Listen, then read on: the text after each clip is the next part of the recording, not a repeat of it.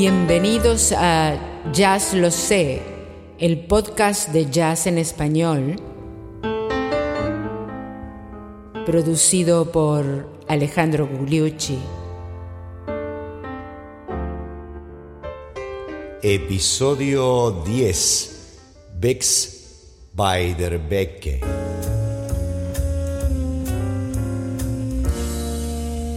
¿Qué tal amigos? Bienvenidos al episodio 10 de Jazz Lo Sé, donde vamos a hablar de Bex Beiderbecke. Estuvimos hablando en el episodio anterior del jazz de los años 20 en Chicago, no solamente del auge de los músicos de New Orleans, sino también del Chicago Style, y uno de sus principales exponentes y gran innovador es el trompetista blanco Leo Bix Beiderbecke, que nació en 1903 y lamentablemente murió en 1931 con apenas 28 años de edad, básicamente a causa de su adicción al alcohol. Bix Beiderbecke es uno de los primeros personajes malditos del jazz.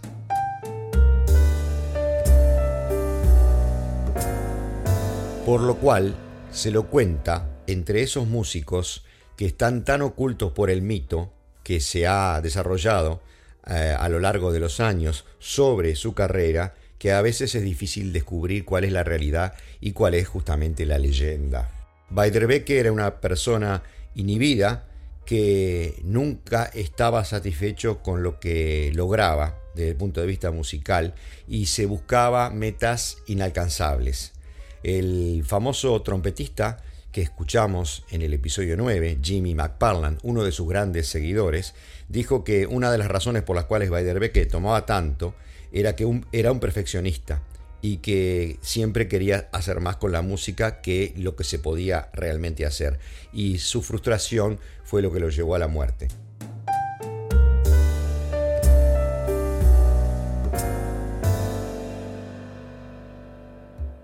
En este episodio 10 vamos a repasar un poco de su historia y de su música.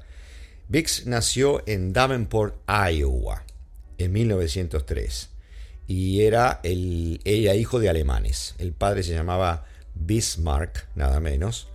Bismarck es el general que unificó Alemania de alguna manera. Y eh, por eso él se llamaba León Beiderbecke, pero tuvo desde chico el seudónimo Bix. Ya marcamos una clara diferencia con el resto, la mayoría de los famosos personajes del jazz. Era un alemán por un lado. Por otro lado, era bien nacido, en el sentido que si ustedes buscan en el internet, ven la casa en la que nació, uno quisiera tenerla. El padre era un, empresario eh, de la madera y del carbón. Y era un niño prodigio. Ya a los 6, 7, 8 años le tocabas lo que quisieras y él te lo repetía en el piano sin haber eh, aprendido una sola nota. Le gustaba eh, hacer todo de oído, no quería aprender música en absoluto. El hermano cuenta que cuando lo mandaron a un profesor, al poco tiempo el profesor dijo no tengo más nada que enseñarle y se fue. Se cuenta que fue por los barcos y las orquestas que tocaban en ellos, los barcos del Mississippi, que empezó a escuchar eh, la corneta. Y se consiguió una corneta, y se puso a tocarla, a aprenderla solo, completamente solo.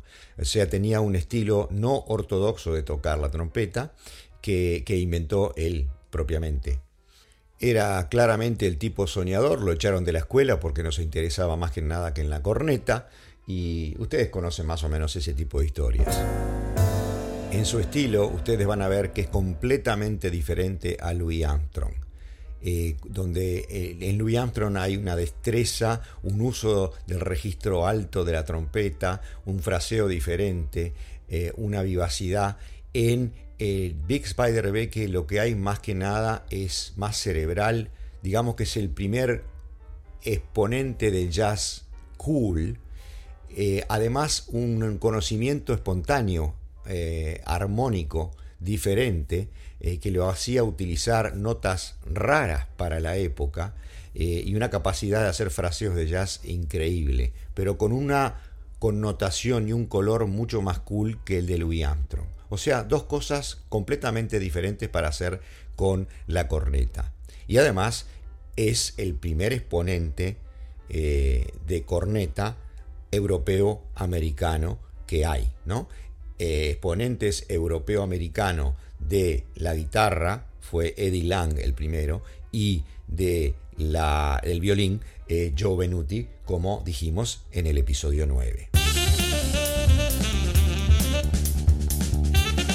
En 1923, Bix Beiderbecke tenía una orquesta que se llamaba The Wolverines, en homenaje al Wolverine Blues, ¿se acuerdan? de Jelly Roll Morton, con la cual grabó a, partir del año 1924. Pero fue de su asociación con Franklin Trumbauer, un saxofonista alto. En realidad tocaba un saxofón llamado el eh, saxofón eh, melodía do, si melody sax, que se parece al saxo alto. También un gran creador y ambos precursores de lo que fue, como decíamos, el cool jazz.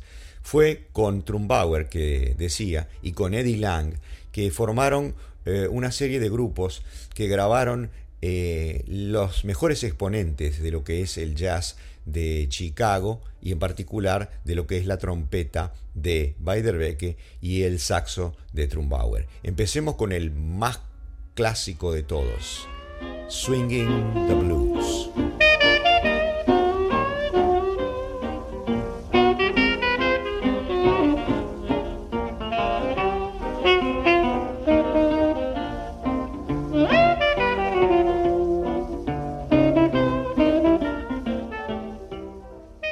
Bauer en saxo y ahora Beiderbecke en trompeta.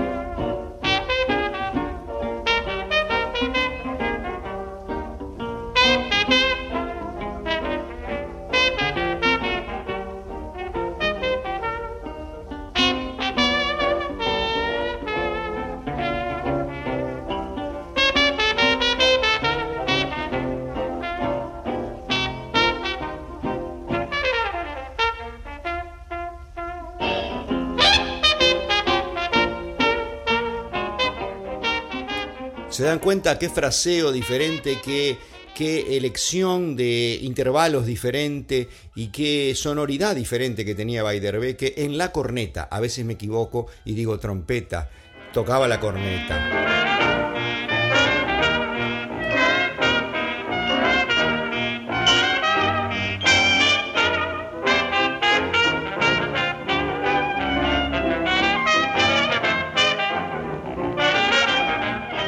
Sonido de Chicago, la orquesta de Bix Beiderbecke con Trumbauer y Dow Swell. Y ahora otro gran clásico de las grabaciones de Bix, Clarinet Marmalade.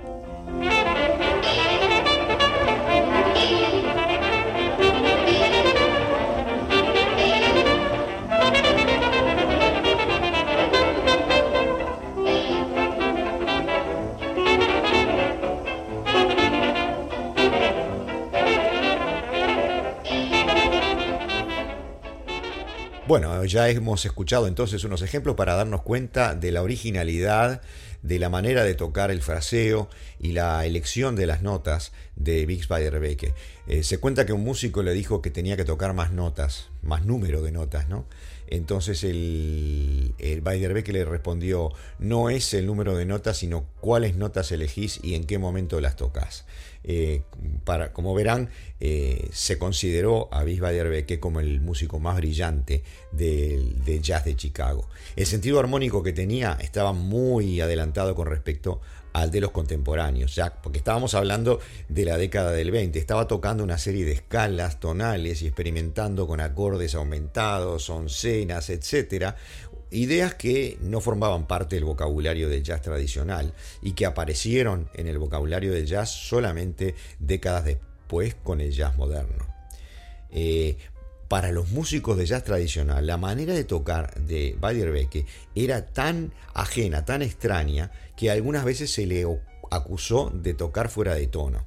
Lo mismo han hecho también con el gran pianista eh, Thelonious Monk, eh, un par de décadas después. Algunos decían, bueno, a, veces tratamos de incorporar algunas de esas cosas que hace eh, Bix Beiderbecke en algunos de nuestros temas. Por ejemplo, eso lo dijo el gran clarinetista Pee Wee Russell que escuchamos eh, en el episodio 9. Eh, eran cosas tan atrevidas, tan adelantadas y tan fuera de, de su tiempo en realidad que algunas veces venía el manager a decirnos, ¿qué cuernos están haciendo muchachos?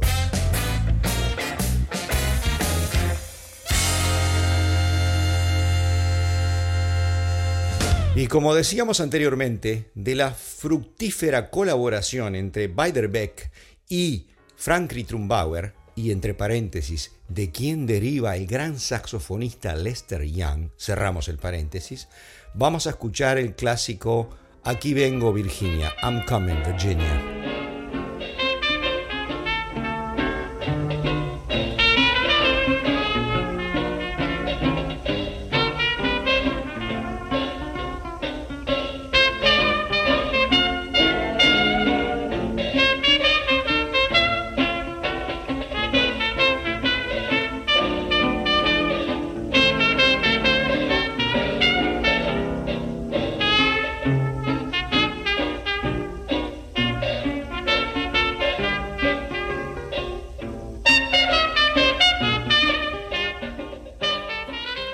Esas mismas épocas escuchemos Trumbology, un juego de palabras con el nombre de Frankie Trumbauer.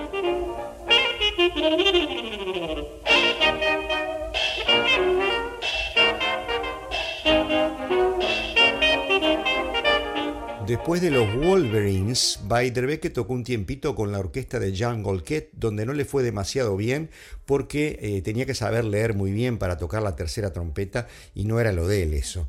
Beiderbecke tenía eh, la impresión cuando la gente le pedía que repitiera sus solos de que él no podía repetirse, que el jazz era una cosa espontánea y que jamás podía eh, volver a repetir el mismo solo en otra oportunidad. Incluso había gente que memorizaba sus solos y se los tocaba y él no entendía por qué hacían eso. Un aspecto muy criticado de la carrera de Bix Beiderbecke fue cuando participó en la banda de Paul Whiteman. Les cuento quién era Paul Whiteman. Ya el nombre, el nombre es este, irónico, ¿no? Eh, Pablo, el hombre blanco. la banda de Paul Whiteman era una banda enorme.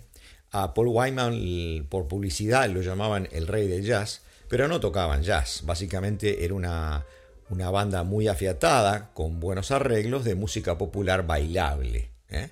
Eh, y dirigida por este gordo eh, blanco, Paul Whiteman, que hizo muchísimo dinero. Sin embargo, Big Beiderbecke se asoció a la banda porque a él le gustaban mucho los sonidos de los arreglos. No nos olvidemos que era un muchacho muy joven, un muchacho que había sido expuesto por su curiosidad eh, a la música europea y más que nada eh, a él le gustaba los impresionistas franceses, ¿no? por ejemplo Debussy y Ravel, y ese tipo de sonoridad que no encontraba en ninguna otra música. Y eso le parecía que algo de eso, de, los arreglos, estaban en la música de la banda bailable de Paul Wyman, y por eso eh, se hizo miembro de esa banda. Y luego, este, la historia cuenta que si bien la banda hacía música olvidable, eh, muchos fans de Big Spider-Beck, debido al hecho de que hay pocas grabaciones, buscaban las grabaciones de Paul Wyman solamente para escuchar los pequeños pedacitos mágicos de solos que había en esas grabaciones que eran lo que se destacaba como musicalmente valioso.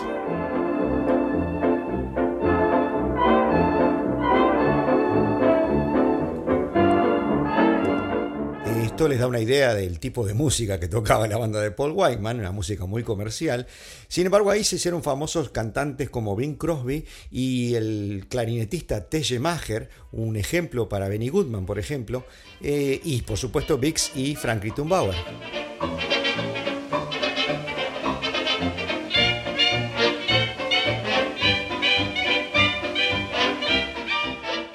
Un Charleston por la banda de Paul Whiteman y una versión comercial del San Luis Blue, donde se destaca el solo de Vix.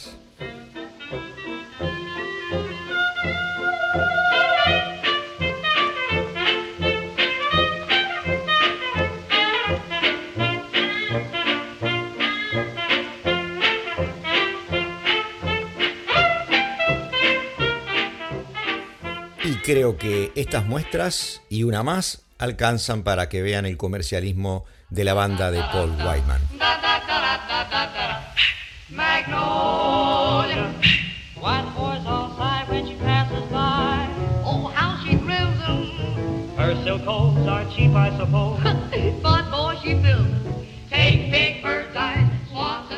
Con esto se dan cuenta por qué eh, lo criticaron a Biff Beiderbecke por pertenecer por poco tiempo a esta banda de Paul Wyman con su música muy comercial, bailable, de calidad, pero muy comercial.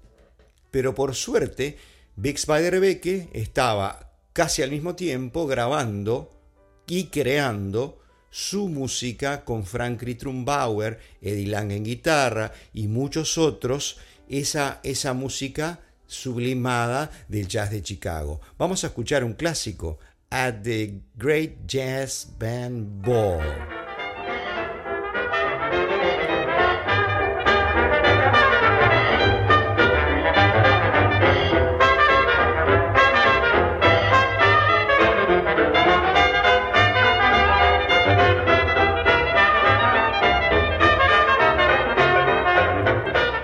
Beiderbecke tiene el récord de haber sido el primer cornetista europeo americano que pudo hacer una buena, larga impresión en los músicos que tocaban el jazz afroamericano.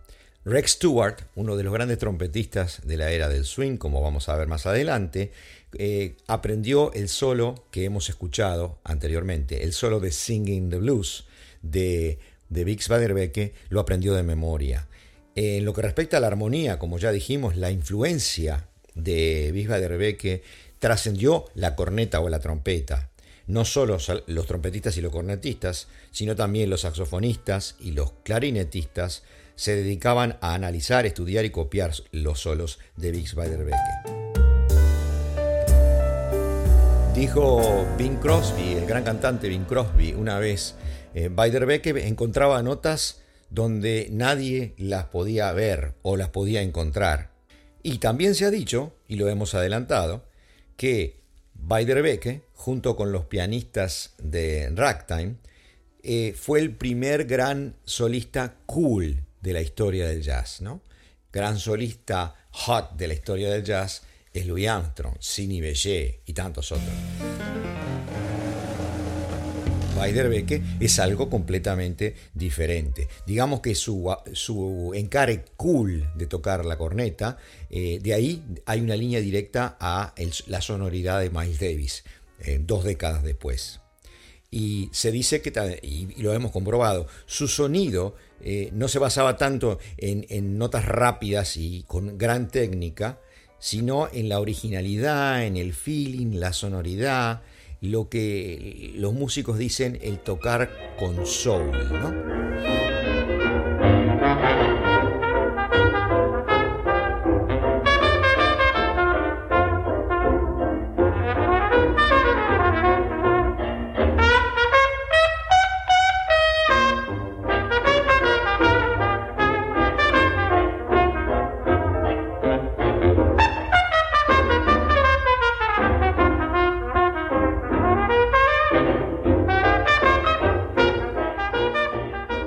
Rebecca en el tema Jazz Me Blues y ahora lo escuchamos en otro clásico, Copenhague.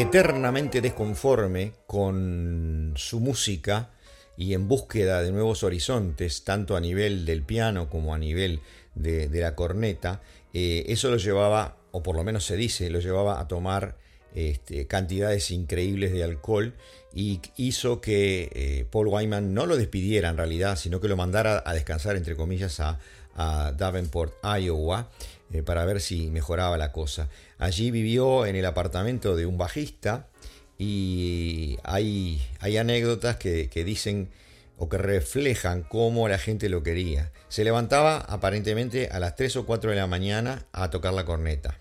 ¿no?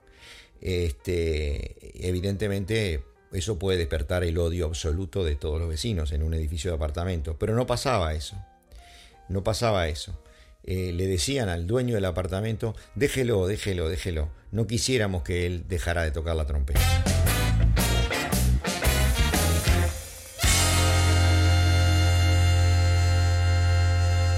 Escuchemos el último ejemplo de corneta de Bix Beiderbecke con el tema Way Down Yonder in New Orleans.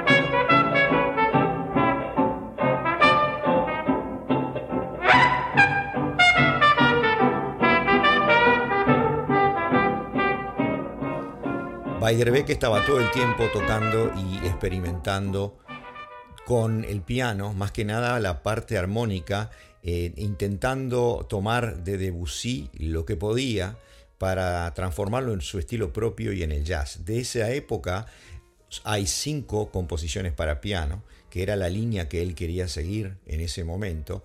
Eh, las dos más famosas son In the Dark and In a Mist Vamos a escuchar esta última, un fragmento, para que veamos la senda que quería tomar Beiderbecke y lo lamentable de su fallecimiento tan temprano.